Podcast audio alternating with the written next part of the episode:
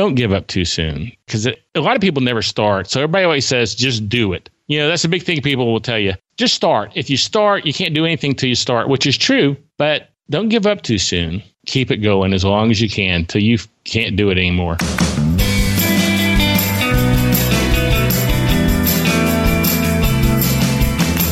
Welcome to Starve the Doubts. I'm your host, Jared Easley, and this is a very special episode. This is an episode that's a little different because we're going to get to know not only a friend, but someone that is a fellow business partner. We're going to get to know Gary Leland. Gary is a podcaster, he's a videographer, blogger, a softball junkie. You can learn more about Gary by going to garyleland.com. Gary, welcome to the show. Hey, thanks for having me, Jared. Excited to be on the Jared Easley show.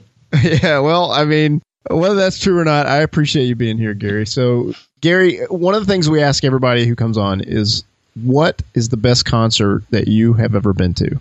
Now, I'm not prepared. I haven't listened to your show, so I'm not prepared for any of your questions. you know, so uh, the question I have seen hundreds of concerts. But actually, I'm embarrassed to say the one that was, I thought, the best concert I've ever saw. Back in probably 79, I saw a concert from a band called Mott the Hoople, which was a band that David Bowie produced. And I left that concert. Someone said, How would you think? And I walked out the door saying, That was the best concert I've ever been to. So I'm going to have to stick with that. I've seen a much bigger names than the Hoople much bigger names. what, are, but what are some of the big names that you enjoyed? Uh, I've seen Rolling Stones like three or four times. Uh, my first concert, I think when I was 15, they took me to. We were going to see this girl singer, this female singer named Alice Cooper.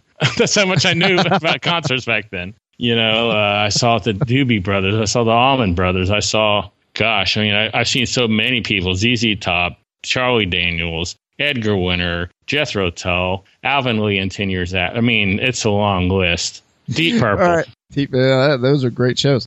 All right. So, Gary, you and your wife, Kathy, recently went overseas. You went to Paris, and I'm sure you went around uh, a few places. So, let's do finish this sentence. Finish this sentence. My favorite thing about Paris is the Louvre. Let's talk about the Louvre. Well, that's pretty cool. I mean, you can't possibly see it all. You know, that's for sure. But uh, you know, we got at the Louvre. It was late on a weekday afternoon, and like you could walk up to basically the Mona Lisa and uh, talking to. I mean, and I say that as to how empty it was when we went, because one of the security people told me that the room the Mona Lisa was in, which was a really big room, maybe thirty by forty, maybe bigger than that, you wouldn't even be able to get into the room the next day. You know, so that was nice that it was empty.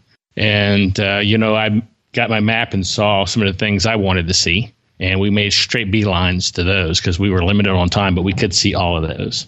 Wow, no doubt. So I, I've actually been to Paris and I have been to the Louvre, so I can relate to that on some level. What were some other things you enjoyed about Paris? Well, the Eiffel Tower, that was my wife's favorite thing. That was like on her bucket list. So we went to the top of that. We bought, you know, you, a lot of those attractions, if you buy your tickets way ahead of time, you can just walk right up there you know, because there was a line where people had been waiting maybe from one o'clock to go up there, and we got there at ten till five, and we were at the top of it by five ten. You know, wow. So that was really nice. you know, and we went to the Lovelock Bridge and put a lock on there. You know, so I don't know if you're familiar with that, but you like uh, take a lock and you write a message on it, and you and your spouse lock it to this bridge, and this bridge is just covered with padlocks. People who do that. Did you pick up any French when you were over there? Uh, no, none. Everybody spoke English. I didn't need to. When I went, like everybody thought Americans were jerks. Oh no, or it, se- it, seemed that way. I didn't have that issue at all. As a matter of fact, even when we went to uh, Palace of Versailles, there were a lot of people. Like we took a. That's the one time we had to take public transportation, uh, basically mm. a bus, a train, and uh, we had no issues. Everybody was real friendly to us. You know, good deal. Yeah. So we had, and I had heard that before, and I was concerned, but we didn't find that one time among the whole trip. Hey, Gary, I have a random story about the Eiffel Tower. When I went there, I remember there was a couple of us, and we were in line uh, because we weren't smart enough to buy our tickets ahead of time, or they didn't offer it back then. And there was all these vendors like trying to sell. Stuff oh yeah, gosh, you, what a you nightmare! Oh. it was like a sea of vendors. They're trying to sell keychains and random stuff. Now they so sell you little Eiffel towers that light up. okay, this particular gentleman was selling Eiffel Tower keychains, and he kept bugging us, and we're like, no, no, no. And uh, finally, my friend, just as a joke, he was like, hey, how much for all of those keychains? And the guy was like, oh, for you, special deal, you know, 100 euro. And it was like this, you know, big bag of keychains. There was like no way it was worth 100 euro. So my friend was like, eh, of course he was not going to buy him, Gary. He was just kidding. But long story short, he's like, ah, I can only spend. Yeah, I have an Eiffel Tower store back in the U.S. and you know I can only spend 50 euro. so this guy comes back. He's like, okay, 50 euro, and he's like, no, no, no. Actually, I, am not going to do it. Uh, 20 euro. It, it, finally, the guy like keeps trying to get us to buy these things, and I think my friend gave him 20 euro. He sold all of these keychains. It was like this massive bag and then we took that bag and handed them out to everybody in line, and the vendors were furious because they couldn't sell anything for at least another. Well, know, that was that was a good deal. Yeah, yeah we had we had, these little Eiffel towers about uh, eight inches tall that light up, and so we thought that was just at the Eiffel Tower they sold those. But even when we went to Versailles, they're selling the little Eiffel towers. so I mean, that's just the item now that they're selling, no matter where they're at.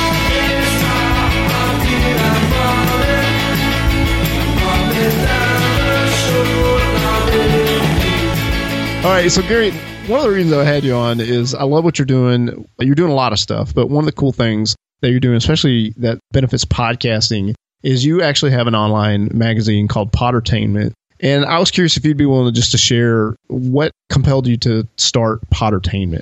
Well, you know, my main niche of business is fast pitch softball. I kind of dominate that niche with uh, media, no matter whether it's podcast or whatever. And so I had started a book. Uh, I think I'm on our magazine. I'm on issue 32 maybe now. So almost three years I've been doing a book there. And I kept our magazine there and I kept telling people, you know, there were friends of mine, hey, this is really working out pretty good. You need to start a podcast magazine. And I, I must have told 10 people that you would know all their names yeah. that are pretty, you know, big time. Some of them even have assistants to help them do stuff. And I said, you know, I'll even help you get started. But I'm telling you, this is a good deal. People you know, it's a moneymaker and you're providing a good value with what you do. And no one would do it. And I finally just said to myself, I said, you know, if this is such a good idea, I'm telling everybody to do it. I should be doing it even though I don't have time. Mm. So I did it. Now we're on issue 11. I think we're so issue 11. So we're getting close to a year. So what's your experience with it so far? Well, it's been good. matter of fact, I just got an email from someone who couldn't figure out how to transfer to their new iPad. But uh, little things like that. But that's the really only issue you have. But it's it's a good. It's been real good, as a matter of fact it's a, you know, like I said, it's something that I'm doing to bring value to the podcast community at a low price. So I make a little bit of money off of it. I've got to get a lot of subscriptions to make it valuable, worth my time doing, but it's it's getting there. So for someone who's never heard of Podertainment, they have no frame of reference. What is it? It's a once a month magazine. Comes out usually around the middle of the month. I'm usually a few days late, so not right at the middle of the month. But it has uh, like Todd Cochran writes for me. Rob from uh, Blubrry, Rob Walsh from uh, Libsyn, Rob Greenlee, who used to be worth Podcast One, David Jackson School of Podcasting. Steve Stewart is my editor. A lot of people know mm-hmm. him. And then we have usually two videos in it per month. So basically, whoever you see on the cover, we have a video session from them from somewhere. Some of the videos last year came from New Media Expo. Some of them came from Podcast Movement. And then there's always a video in there also from Podcast Dallas, you know, which is our local meetup group here. So really, mm-hmm. the way I kind of look at it is you get two great video sessions in there for a dollar. You know oh, what I mean? For twelve ninety nine a year, basically a dollar, you're going to get two great video sessions on the topic of podcasting. You know, so to me, you can't go wrong. No, that's a no brainer. So Gary, you mentioned fast pitch. So, how did you get into softball? Well, my uh, daughters played, so I coached them because we wanted to play at a higher level, I guess. And we ended up being, um, well, at 14 and under, we won the state of Texas championship, and at 15 and under, we repeated. So we won 14 under, 15 under state champions. We were strongest team, I guess, in our age group both years. Went to nationals both years, and I think we came in fifth and third in nationals. So we had a pretty strong team, needless to say. And then other people wanted to get involved with me. So I started a store. But I really started this online store. You know, I had had a website since 96, but I made a yep. fake online store. I didn't plan on really selling anything. I said, you know, if I put these products on store and say I'm selling them. And I just use my wallpaper because I own a wallpaper business too, shopping cart, you know, mm-hmm. for the wallpaper website. I said, then I can call manufacturers and they'll sell to me cheaper. Huh. And uh, they wouldn't, and they didn't. okay. But they gave me the name of distributors, and they did. And really, Jared, it was kind of like right time, right place. I was the first person that had a fast pitch sporting goods store online that was fast pitch softball for girls. Everywhere else was a baseball or a slow pitch website. So girls' teams had to buy from them. And I was the first fast pitch, and my sales went from like, I don't know, maybe it took a few months, but I hit 5,000, 10,000 the next month, 20,000 the next month, 40,000 the next month, 80,000 the next month. It grew like that. Wow. And within a year, we were doing, you know, 120 a month. And when you know you've got a good business model when this happens, Jared, when you pick up the phone five to 10 times a day and the person on the other line goes, I just want to let you know this is the greatest website I've ever seen in my life. I'm telling everyone I know about this website. I've never seen anything like it in my life. when you get phone calls like that, you know you're on the right track. and uh, wow, so that still happens today? No, no. Now there are so many people yeah. following the model and doing the model that sure. you know the business has definitely changed. You know, now instead of running one website, we run a network of websites that cater to fast pitch softball products. You know, and uh, and they all do a little bit that adds up adds up to a lot. That's interesting. So let's talk about that transition. So you started making some serious money, you know, money that's a good business, and at some point people pick that up. They're like, okay, you know, we're going to copy this idea or create our own version of it. So you had a shift. What was that shift like? the shift was just getting busier because we'd already gone through that in 96 with wallpaper. You know, mm-hmm. I had one of the first wallpaper websites. It wasn't the first, but it may have been like the third, you know, that sold wallpaper that you decorate in your house. I still right. remember being pissed that I had to compete with those people that had screensavers, you know, backgrounds, you know, for advertising space. So we, right. we had kind of gone through that already, you know, so our sales were really big. It's just more of the same thing coming, but it was like really hard because we were still operating it out of the back of the wallpaper store. it was like a nightmare, kind of, to be honest with you. So um, it was kind of a nightmare, to be honest with you. We didn't expect that to ever happen. Gary, one of the stories you shared with me one time is one of the pri- the biggest primary reason I had you on the show is you went through a situation where you had someone that you trusted that was working with you and then you know something didn't quite add up and it turns out you had a kind of a sticky situation that you had to deal with and i don't know how much of that you can share on the podcast but uh, I'd love it if you would share that story or what parts you can and yeah. just talk about some of the lessons learned from that. yeah, that. I'm real upfront about this. And this is something, you know, as money was embezzled. And, you know, it's funny, Jared, until you have this happen, you think it's very uncommon. But I'm kind of successful, so I live in a successful neighborhood. You know, that just goes with being successful. Most of the people on my street are entrepreneurs, whether they're a lawyer or a dentist, whatever. They all have their own businesses, most of them. And and I'm real out front about this. I'm not like embarrassed by it happened. I'm a real open person about things that happened in my life. And uh, so as I'm walking down the street, the example is I'm walking down the street one day and I see this guy in the corner and I tell him, he goes, "Yeah, that happened to me." And they got uh, two million out of my business before I found out. Oh, that happened to me. We caught them when they only got fifty thousand. I hear that all the time from people. So this is real common. But someone who had worked for me, and I just want to say that so people are going, "How could this happen to you, Gary?" It's more common than you think you know, because what you do is you get people you trust and they can really figure out ways to get money that you won't catch. But this was someone who'd worked for me, gosh, maybe 10, 12 years. We'd had over for Christmas, we'd had a baby shower for her. She was the only employee that had any access in any way to be able to do anything like this. And the fact that she found out how to do it with such limited access is what really was amazing. But I think she got 300 and maybe $50,000, you know, from me over wow. a few years time period you know so um, it was not a happy camper when i found out of all things because she started having she was so happy with uh and so comfortable that she started having me pay her water bill at her house you know because i have a lot of water wow. bills that come through my place for different properties you know that we rent like our warehouse and our right. wallpaper store and our softball store and and she just uh, put it in there as another water bill and it's, it's like almost every week i pay a water bill or two you know, so it's no thing to put another water another water bill in there. You know, and our water got turned off, and I said, "That's." I called him up. I said, "That's impossible, man. I'm paying water bills every damn week." Right. And so I went through all the checks, and one of them I went to where they were looking at the water company, and they said, "That's not for any of your properties." I said, "What do you mean?" That's all I can say. It's not for any of your properties. Well, whose property is it for? I can't tell you that. I said, "Can you give me the address?" So yeah, yeah, you paid for it, so you can have the address. And they gave me the address, and I started looking through the addresses of the uh, employees, and ding, ding, ding. And at first, I thought that was, uh, I called up this person said, Hey, have I been paying your water bill? And they said, Yeah, yeah, I'm sorry, types of tight. And I'm like, why wouldn't you just ask me? I'd have loaned you the money and you could have paid me back when you had it because I thought it was a few thousand dollars. Right. You know, and she's like, Oh, I sit and I said, Well, I need this money tomorrow or I'm calling the police. Then I go back and start doing some research. And by the end of the day, I'm at $50,000. And then by the end of the week, I'm at $350,000. Oh. I mean, it was life changing in not, the wrong not way. all in water bills, I'm sure. No, no, I no, mean, no. It was the thing about it is in the sporting good business, it doesn't happen in the wallpaper business.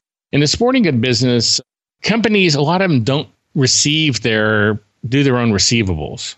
They'll use outside companies to collect their money. So they may have Jocko Company, and all the checks for Easton Sports goes to Jocko Company.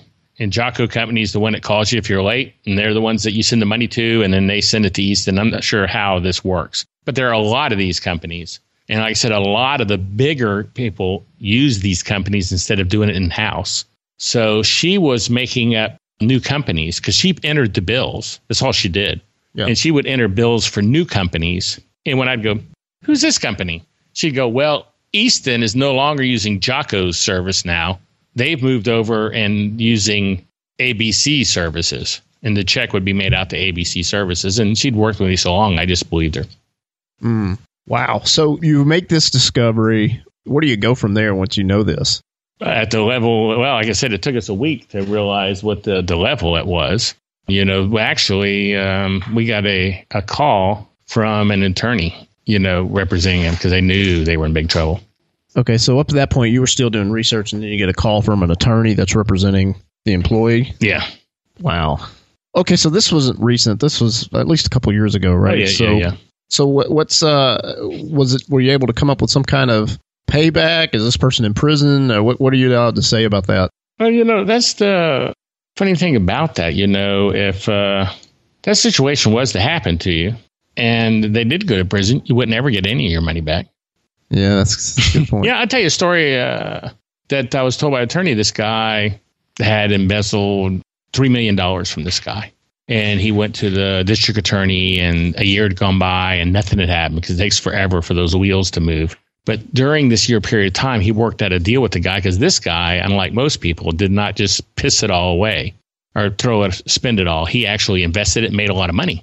And so he came back to the guy he took it from and said, Okay, I'll tell you what, I'll give you back your money with interest if you don't press charges. He's like, Oh, holy day. Great day. So he goes to the district attorney and goes, Hey, call it off. Call it off. I uh, don't want to press charges anymore because he's going to pay me back. District attorney goes, I don't care what he's doing. he goes, We're not dropping charges. This is a crime against the state. And so the whole deal was thrown off. You know, so the guy could have gotten all his money back, but he got nothing back. Oh wow. Yes, that's what I was told by the attorney.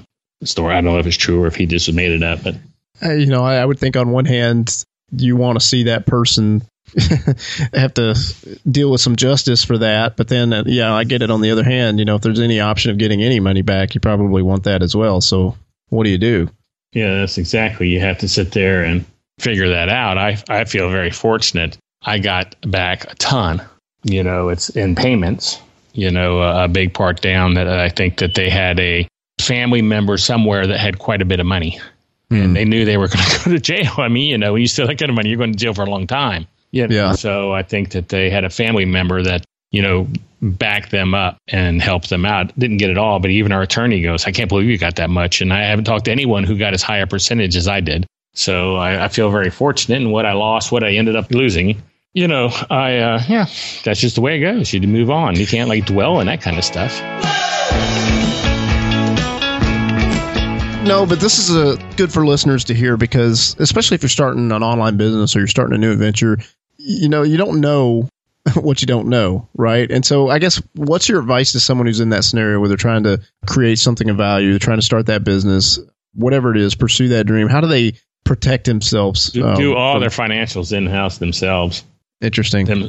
their, or their wife do it. I don't even trust your relatives. I'm telling you, if people have access to your money, I mean, the stories I've heard since I'm so open about this from other people, the people who they are, you would never expect are the ones that will take your money and just say, I'm sorry, I don't have it. Because they piss it away 90% of the time on BS. You know, just piss it away. They can't even tell you what they did with it. But they will steal your Hmm. money. They will figure out ways. Like I said, this person, you know, she couldn't write checks. She couldn't sign checks, but she figured out a way to make checks for me to sign, you know, because of my belief in her and trust in her, you know. But I, I've heard crazier stories than this, than mine.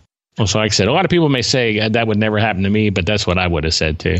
Well, it's funny. I, I have had something like that happen to me, not on your level, but I was working with someone on a project and we made at least uh, several thousand dollars. And uh, next thing I know, a couple months into this, you know, the money is nowhere to be found. And it turns out the partner had gone off and squandered it. Yeah. so, People, and all this time, I thought it was, Yeah. you know, when people safe have a, a chance to use your money, and I think you know, my wife and I decided it probably started with something simple like the water bill. Probably the water bill wasn't added on. That may be how it started. But you know, once you cross that bridge in anything, it's easier to cross the bridge the second time.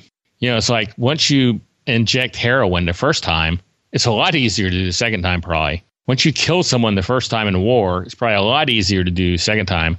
You know, once you steal money from someone, it's a lot easier to do the second time. And then the third time, it's easier, and the fourth time, and it just started building up, you know, because of the confidence and comfort.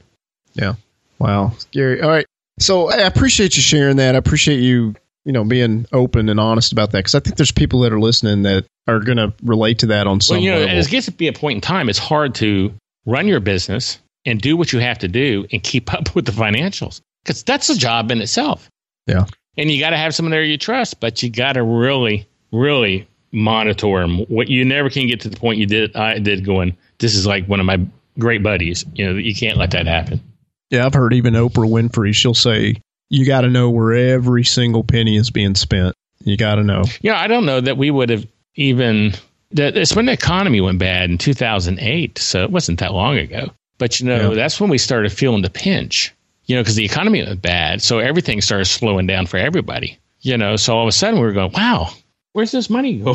and then all of a sudden, but she still had her bills. You know, that she'd custom lifestyle to having that extra money you know, Right. every month. So she really couldn't be cutting back, even though we were, you know, we were cutting back. Oh wow. Well, man, oh man, I appreciate you sharing that story. So, Gary, let's talk about. There was a pretty big announcement with Podcast Movement this week, and uh, with a keynote. So, I just wanted to hear your response to that. I mean, Sarah Koenig from Serial, that's a huge podcast, uh, probably the biggest in the world. And I was wondering what you thought about that keynote speaker. Well, this is kind of embarrassing to say. I've never listened to an episode of that. Not yet, right? Yeah. So uh, I don't have a lot of information on it. You know, from the response, yeah, evidently it's fantastic. You know, I don't. I really wish you hadn't asked me that because I don't have any good reaction to it. You know, to Did you hear from any industry insiders in terms of podcast industry about that announcement? no, I just saw messages posted places by people I knew, but n- no Yeah. one that contacted me. But I saw a message from people. That's why I said it's a big deal, obviously. And uh, when it was announced, Mitch and I were sitting side by side, and Mitch was going off the wall, and I was like, "Who is it?"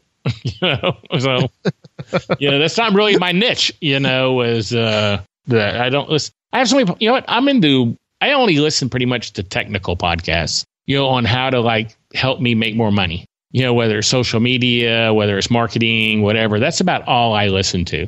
So, uh, like I listen to Startup. You know, Yeah, Dan told one. me about that, and I listened to first episode. Ah, this is something I probably could learn something from.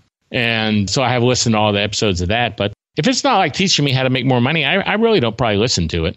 All right, so Gary, one of the things that you've been accused of is you've been accused of being an Instagram expert. Is that true or false? Well, as my new book coming out is going to say, it's not hard to be an Instagram expert.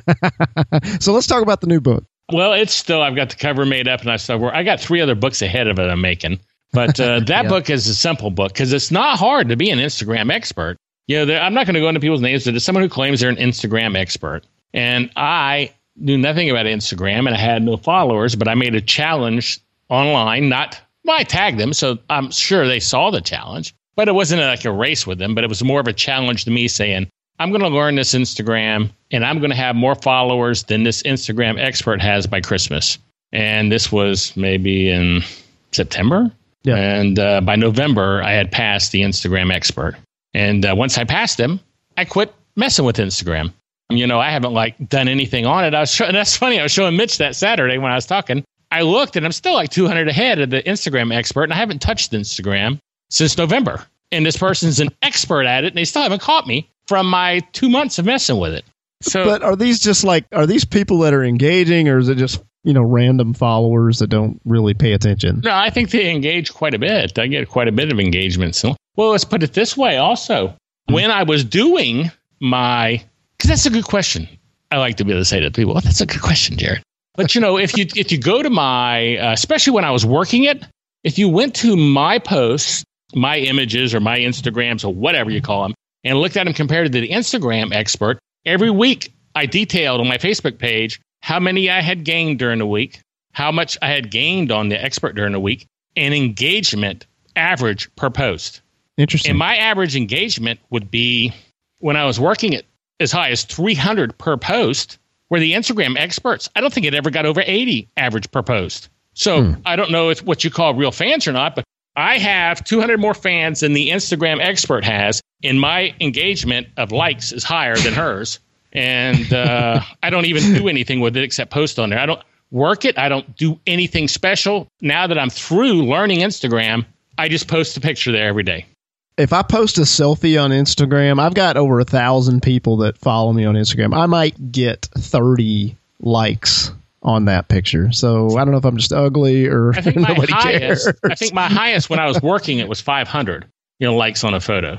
So oh, that's so. Like I said, say that's pretty impressive. yeah, my average was 300. So I would say these people were all involved. Well, not, well you're never going to have them all involved, but I'm going to say my people that I got to follow me were as involved. Actually, I would say they were twice as involved as the Instagram experts was. You know, as far as likes.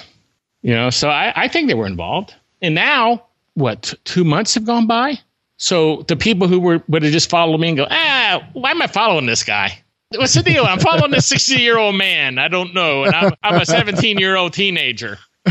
They're still following me and still liking my stuff.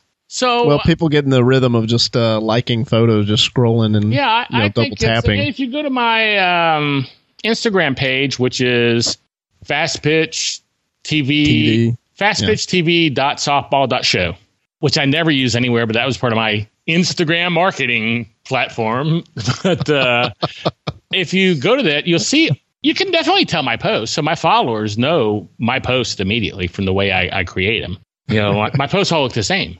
I mean, they all Yeah. they're all my posts. My posts, no matter what I'm posting, Facebook, Instagram, Twitter, LinkedIn. If I post an image, you know it's Gary Leland's image if you follow Gary Leland at all. How are you making those images? I just make them on Photoshop. So you do them on Photoshop. Yeah, I just have a template. I just change the words, drop it in the, the picture in the background of the template. I mean, I use that image everywhere. That's my deal. Well, I say uh, your branding is very consistent Yeah. with that. It's, but you know, when I started that branding, I was told that by a YouTube expert, Jeremy Vest. And before I started doing that with my images, if you were to search Fast Pitch on YouTube, I didn't come up on the first 10 pages. But once I mm-hmm. did that within two days, I was like, I had two on the first page, three on the second page. I mean, it was amazing how quickly I got reactions from that. That's interesting. All right, so Gary, who is doing something that interests you? Paul Colligan, and I'm copying him because I always copy Paul Colligan because softball's a niche that doesn't compete with him, and he doesn't care, and he will tell me what he's doing so I can copy him because he's one of the smartest people I know, and I tell Paul that every time I see him. His book that he's coming out with. Are you familiar with his book? His last show, I think, was I think this show was with John Lee Dumas, and it's about the book again. Are you familiar? I don't know. Do you I- listen to him or not? I don't, but I've heard you talk about him, and I know his reputation is strong, uh, especially in podcasting. Yeah, so. he has. He does the podcast report now, but he's got a new book he's having written, and he's got like maybe I'm just guessing there's like 15 of us at least that are all writing a chapter for him, and so he's got everybody writing chapters for his book who are experts on podcasting. So I'm doing the same thing now for softball because I copy everything Paul does. You know, I'm not a. I'm, Well, that that's an interesting strategy, though. So you're outsourcing your own book. Yes, and then people can let's say that I didn't have any books already to sell, paperback Yeah. books, but I was uh-huh. going to speak somewhere, and I wanted to sell books at the end of my speaking session. Well, everybody who's written a copy of his book can go on and buy the copies, you know, for two fifty a copy, Right. you know, and at CreateSpace, anyone who's got a chapter can buy the book for two fifty and sell them, you know, for fourteen ninety five. So oh, that's not bad. Yeah. So all of a sudden, you got a book you can sell. It's the same profit you'd make as if you wrote the book. I mean, you're making the same profit whether you wrote it or not. So even if you have a book, now you got another book you can sell.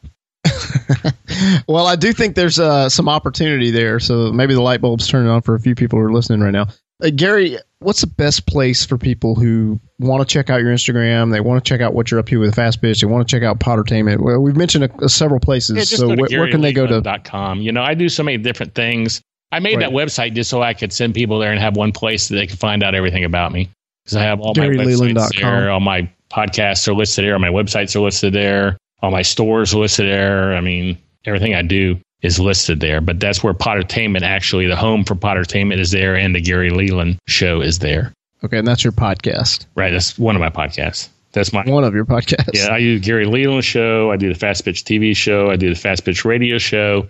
I do the Winsome Softball Stuff show. I do the Fast Pitch chat show, and think I got another one, but I can't remember what it is. But I might not. That how, might be it. How in the world do you manage so many shows? I, am like struggling to manage just one. Well, my shows so. are. I'm pretty much not a perfectionist, you know. So that's why I can do stuff. I can whip out. Well, I did a podcast today. I did the interview this week with Chris Green from um, about Amazon stores because I'm I'm getting into that now. That's my new thing I've taken on. I'm through with the doing the uh, Instagram. Now I'm learning Amazon stores. So I did a show with Chris Green. That's the thing about Gary Leland shows. I can interview people about what I want to learn about. Chris would never talk to me if I called him up and said, Hey, can I have an hour of your time and you tell me how to do this? But mm-hmm. because I'm interviewing him, I can ask him all the questions I have to ask to learn how to do it. So, but I did that podcast in um, not the recording time with Chris. I bet it took me 15 minutes.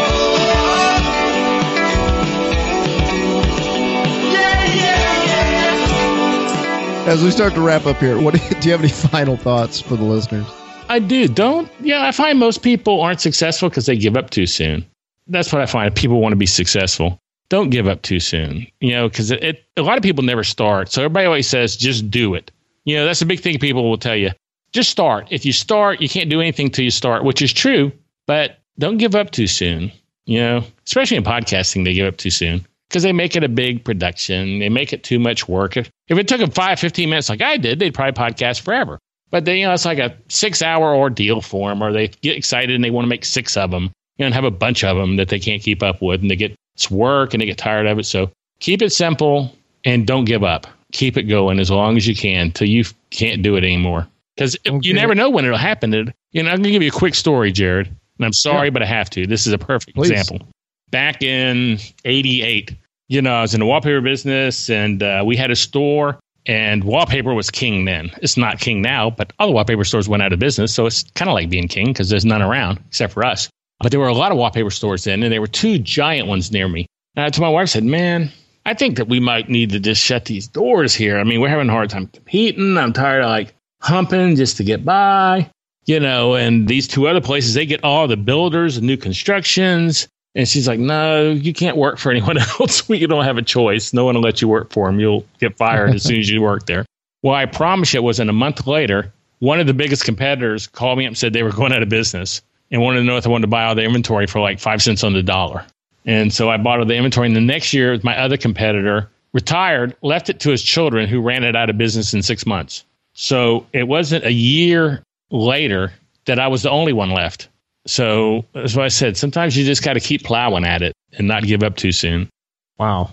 No, that's a great story. All right, Gary, I, I, really appreciate you taking time to to share all this, and of course, best wishes to you and your family. Oh, and same and to yours. You fast pitch and Podertainment, and uh, my goodness, the you know several things that you're into and, and doing great with. Like so, working. Gary, I like working you do like to work. Yeah, like so to work. I've, I've there's so many people out there like, man, I don't, I don't like my work. How, how do people like their yeah, work? I, I, don't understand all these people also that tell me their time's too valuable to do little stuff. I work while I'm sitting on the couch there. You know, like little crap that I got to do. You know, I just have my computer, my laptop while I'm watching TV. I'm just pumping away at it. I like working. So you got plenty of time. You can't tell me that time you're sitting on. Oh, I need that downtime. Really? You got to have downtime. Your life's that stressful. You got to have downtime. I mean, you know, so how do you unwind, Gary? I think that's what people are saying. I, I, need some time to just unwind. So what does that mean to you? Well, I enjoy what I do, so I don't. What do I need to unwind from? I mean, what have I done so stressful? I mean, you know, I mean, in my case, I'm out there. You know, I used to be a lumberjack. When I was a lumberjack, maybe I needed the rest because I was all worn out when I got home. But you know,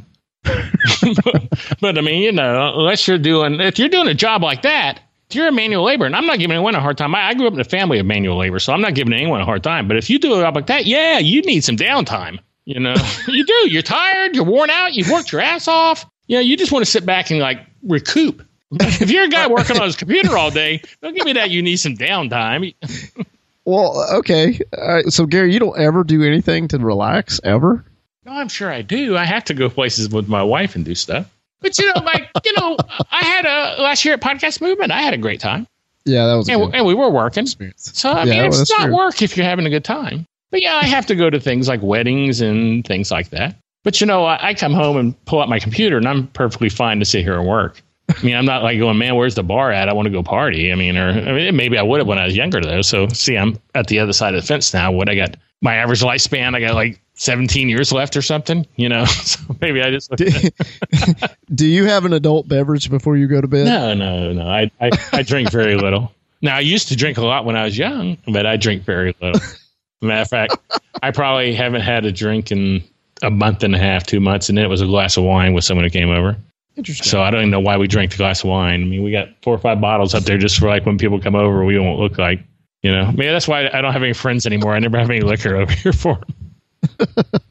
yeah, nobody wants to come it's over to your house. Expensive. Liquor's expensive. you know, there's a difference between being uh, frugal and not having money. I'm just frugal. I have a hard time. You know, you go out to a bar with my daughter, and hell, you're paying ten dollars for a bottle, glass of vodka. I mean, that's just crazy to me.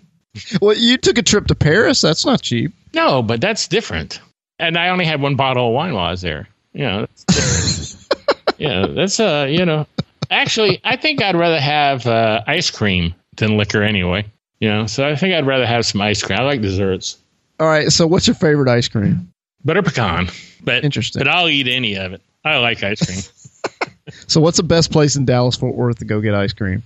I don't know. You know, I just get it at the carton at the grocery store. I haven't had ice cream in so long, though. I mean, I haven't had ice cream probably in two or three years, so I just love it. I just don't eat it. You, you haven't had ice cream in two or three years? I don't think so. I'm trying to think when the last time I had ice cream was. Oh, it probably was in Paris. I probably had some. So that was yeah. that was. Matter of fact, last time I went on the cruise, you know, every time you know they came up with a dessert tray and they go, "Here's," I said, "Could you just bring me like two scoops of ice cream?" you know, forget those fancy desserts. I love ice cream.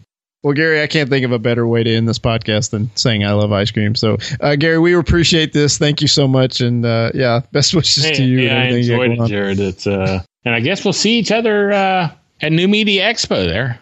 I will be at New Media Expo. Uh, yeah, let's let's just go ahead and promo that. So you and I, we're going to do solo sessions, and then it looks like we're not doing those. We're going to actually get to work together on a session. So let's go ahead and tease that real quick. Yeah, yeah, we're going to be uh, really talking about multicasting using podcasts as the start of your multicast marketing strategy. Well, what does that mean to multicast? Well, it's funny. I just made a definition for that today.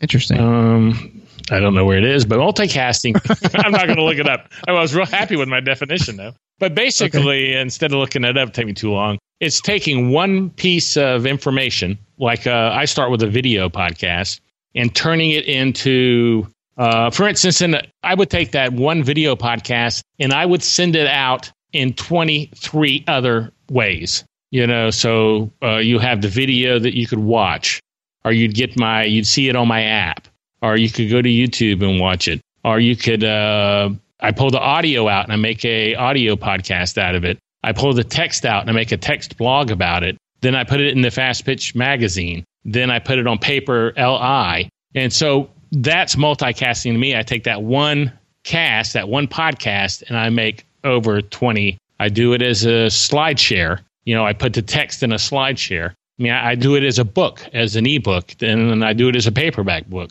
So that information is is very usable, and I don't know. I don't put it out the same day, twenty one different ways.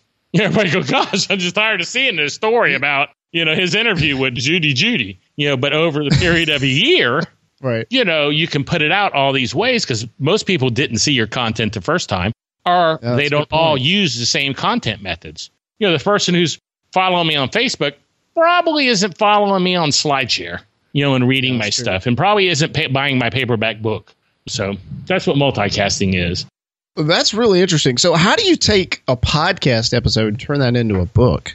Well, in the example that I'm using, I have interviewed. There's in this one. There's well, there's two ways to do it, but I'm going to do this example. There's 32 people who played softball in the Olympics. That's it. So I've been interviewing every one of them. I've got like eight left to interview. I'll turn all those interviews into chapters of a book. Okay. But no, are those transcribed and then you're like actually writing out the chapter? How does that work? I, no, I'm not transcribing. I'm gonna have someone do all that for me. I'm not gonna do that. You know, yeah, I got someone to pay paying like eight bucks an hour to do that, an employee. You know, and right. just slow, she puts on her headphones and starts typing. Heck, she's a college kid. They can type pretty fast. You don't have to get some. Uh, I mean, to me, I have employees. You know, but still, you know, I think that if I didn't, it's funny you should ask that on the way home. I was thinking about that tonight. If I didn't have an employee, I think I would go to my local church and I would go, hey, whoever runs the church here, do you know anybody that doesn't have a job that maybe has kids would like to make some extra money? I pay them eight bucks an hour and I would just email them the files and they could just listen and type them up. I mean, you don't have to. There are lots of people in America who want to make money and they you don't have to like send it overseas. But yes, oh, that's a good point. Because I've had some stuff done overseas and I had to go through it and redo a lot of it because there were words they just didn't know. Yeah. You know, like Texas A&M, they couldn't figure out what that was. You know, you could tell that was they couldn't figure out what Texas. They were words they just did not know, and they took a stab at it, or maybe they had a computer doing it. I don't know, but uh, you know, I just have someone that does it in their off time. Or well, I'm doing the Gary Leland show as a book. That's one of the things I'm going to do as a book. And every chapter, every interview I've done is going to be um, a chapter in the book. I'm going to take 15 interviews, turn those just the interview part into a book. So the transcriptions, you would just write the chapter based off the transcription? Right, right, or? exactly. And I would say at the beginning of the book, what I'm doing, these are all interviews I've had with people, the blah, blah, blah, about blah, blah, blah. And they would be in 15 interviews with those people. And then I'd have the people's bios in there so they'd know what they represented and where their credentials came from. I mean, I got that idea from Paul Colligan. He did that on a book of his podcast report. He sold two books. And he sells them for 19.95, and they're actually just his audio you know, podcast. Wow. So, and he's he's made books are easy to do. I got this book stuff down. You know, it's funny. I like to get new things and learn how to do them, and then I kind of get burn out and move on to something else. But I got this books down. I can put a book out in a day. You know. And are the books moving? I mean, people are actually buying them. Yeah, yeah, yeah. I'm not making a million dollars off of any of them. Most of them are 99 cent books. But you know, I've made uh, in the last like off of uh, the one book I have that's 4.99 and the paperback's 14.95. I put that uploaded that in my magazine as a special subscription. You know, the ebook version I put in my magazine as a special subscription, a special book. You know, you didn't, get it in the subscription, a special offering. And right. I think I've done, I put that up there in November and I've done $400 off that one, you know. Well, that's not bad. Yeah. I mean, how much work was that really to put that together? Yeah, it wasn't any work at all. it was nothing. So you made $400 out of almost no work. Yeah. And then I still have the money I'm making off of it from Amazon you know, and then and then the the book version, you know, you buy those books, you know, for what? What I pay two fifty for a copy, and I sell them for fourteen ninety five. I bring them to the store and I sell at least three or four a week. It's not a ton of money, but you know, it's I'm making twelve bucks a book. You know, it's just sitting on the shelf there. I mean, you know, so it's another couple hundred bucks or so. So I think all my books, you know, maybe I make three hundred bucks a month or something. I'm not sure, but I don't do any more work. They're all evergreen content. That's the key. Yeah. You know, once you put it up, you make money forever, even if it's 20 bucks if you make it for 20 years. And that's kind of the problem with tech stuff, really, though. It doesn't stay as evergreen as softball does. Yeah, that's true. 10 years from now, people will still want to know how to pitch a ball. 10 years from now, how to do marketing with podcasting will have changed so much. Yeah, it will. That the book won't be relevant anymore. No, that's a good point. Well, Gary, I am gonna. Uh, I'm sorry. I am gonna sorry, cut it off. Going there, guy. No, this was really good. It's entertaining and informative, so we appreciate that mix. Gary, thank you again. Hey, thanks. I enjoyed it.